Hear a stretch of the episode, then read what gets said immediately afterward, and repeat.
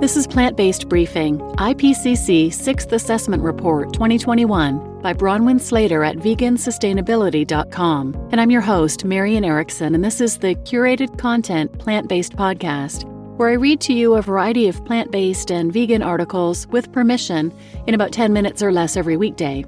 This podcast is modeled after Justin Malik's Optimal Living Daily podcasts, which I highly recommend. And when I got the idea to start this podcast, I reached out to him for some advice, and he gave me some great tips to get started. And I also wanted to say thank you to listeners all around the world. Since launching in late April of 2021, I have followers in 62 countries around the world so far. So that's very cool, and please feel free to reach out to me with any feedback or suggestions. You can find my contact info at plantbasedbriefing.com. Today's article was actually written August 29th of this year, right after the Intergovernmental Panel on Climate Change, the IPCC, released its latest report, which was eight years in the making. And that report outlines a dire situation. And as a result, a lot of eyes on COP26, the climate change meetings going on last week in this. It's written by Bronwyn Slater at Vegan Sustainability magazine. They promote a sustainable lifestyle that meets our own needs without compromising the ability of other species to meet their needs for present and future generations. So now let's get to today's plant based briefing. IPCC 6th Assessment Report 2021 by Bronwyn Slater at vegansustainability.com. The IPCC, Intergovernmental Panel on Climate Change, released its latest report, Sixth Assessment Report Working Group 1 The Physical Science Basis, in August. The report states that it is now unequivocal that human activity is warming the planet. Eight years of research went into the creation of the report, which also says that global average temperature will likely reach or exceed 1.5 degrees Celsius of warming by 2040. Governments in all 195 countries who are members of the IPCC have signed off on the findings, which come just before world leaders gather for the COP26 summit in Glasgow at the end of October. It will ramp up the pressure on governments to provide clear action plans for how they will cut emissions, as the world is currently well off track to meet the 1.5 degrees Celsius goal. Some of the findings of the report include evidence of observed changes in extremes such as heat waves, heavy rainfall, droughts, tropical cyclones, acidification of the open ocean, and increases in sea levels, and in particular, their attribution to human influence has strengthened since the fifth assessment report in 2014. Human caused climate change has pushed up global temperatures from 1.1 degrees Celsius from the pre industrial average and is driving weather and climate extremes in every region across the world. Many changes due to past and future greenhouse gas emissions are irreversible for centuries to millennia, especially changes in the ocean, ice sheets, and global sea level. And unless there are immediate, rapid, and large scale reductions in greenhouse gas emissions, limiting global warming to close to 1.5 degrees Celsius or even 2 degrees Celsius will be beyond reach. In addition to the report, the IPCC has released an interactive atlas, linked here, showing how climate change will affect every world region under different emissions scenarios. UN Secretary General Antonio Guterres called the report a code red for humanity, the alarm bells are deafening and the evidence is irrefutable. Greenhouse gas emissions from fossil fuel burning and deforestation are choking our planet and putting billions of people at immediate risk, he said.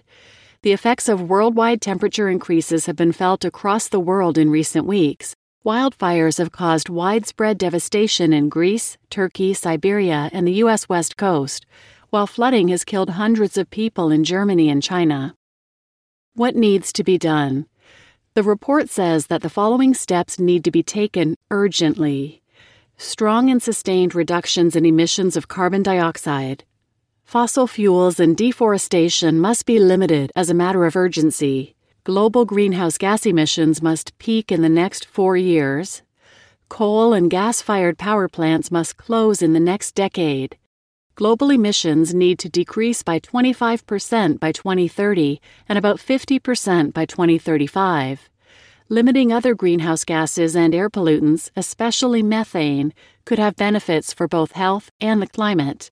Governments have a major role in setting the conditions under which lifestyle changes can occur through shaping policy, regulations, and infrastructure investments.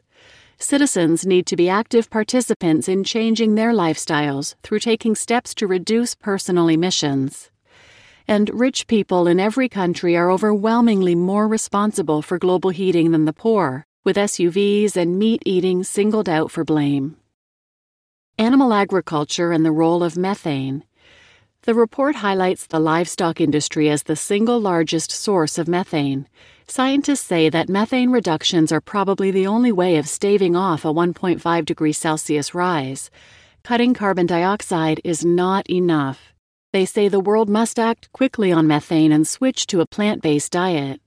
Going vegan is the single most powerful action you can take to reduce your carbon footprint. Methane, CH4, is produced by all farmed animals, not just ruminants such as cows, sheep, and goats, but also pigs and poultry.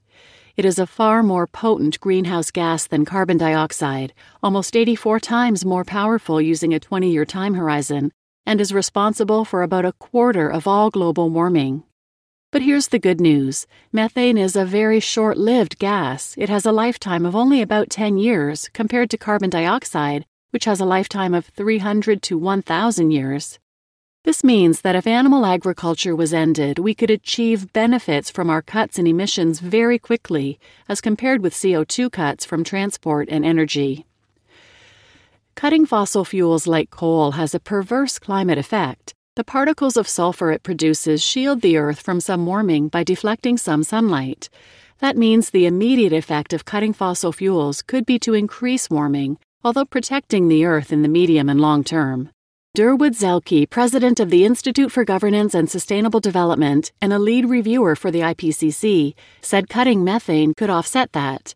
Defossilization will not lead to cooling until about 2050. Sulfur falling out of the atmosphere will unmask warming that is already in the system. Cutting methane is the biggest opportunity to slow warming between now and 2040, he said. A third of global anthropogenic, i.e., produced by humans, methane emissions comes from animal agriculture. In Europe, it is 49%. The UN is calling for a 45% reduction in methane emissions, which would have many additional health and economic benefits. A transition to a plant based food system would dramatically accelerate methane reductions.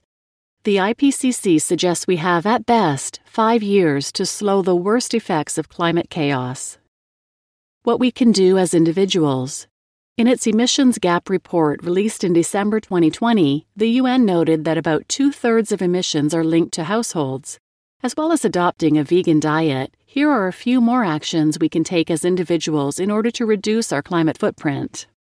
Have fewer children, cut down on air travel, cut down on car travel, or buy an electric car if you need to travel by car. Insulate your home, cut down on energy use in the home, Install solar panels if possible. Buy second-hand items instead of new. Keep items repaired. Join a free cycle group. Eliminate food waste at home and use your vote to elect politicians you know will legislate to address the problem of climate change. You just listened to IPCC 6th Assessment Report 2021 by Bronwyn Slater at vegansustainability.com. And I'm your host, Marian Erickson, and please share this with others who might benefit or who might be wondering what's all the hype about COP26. Thanks for listening.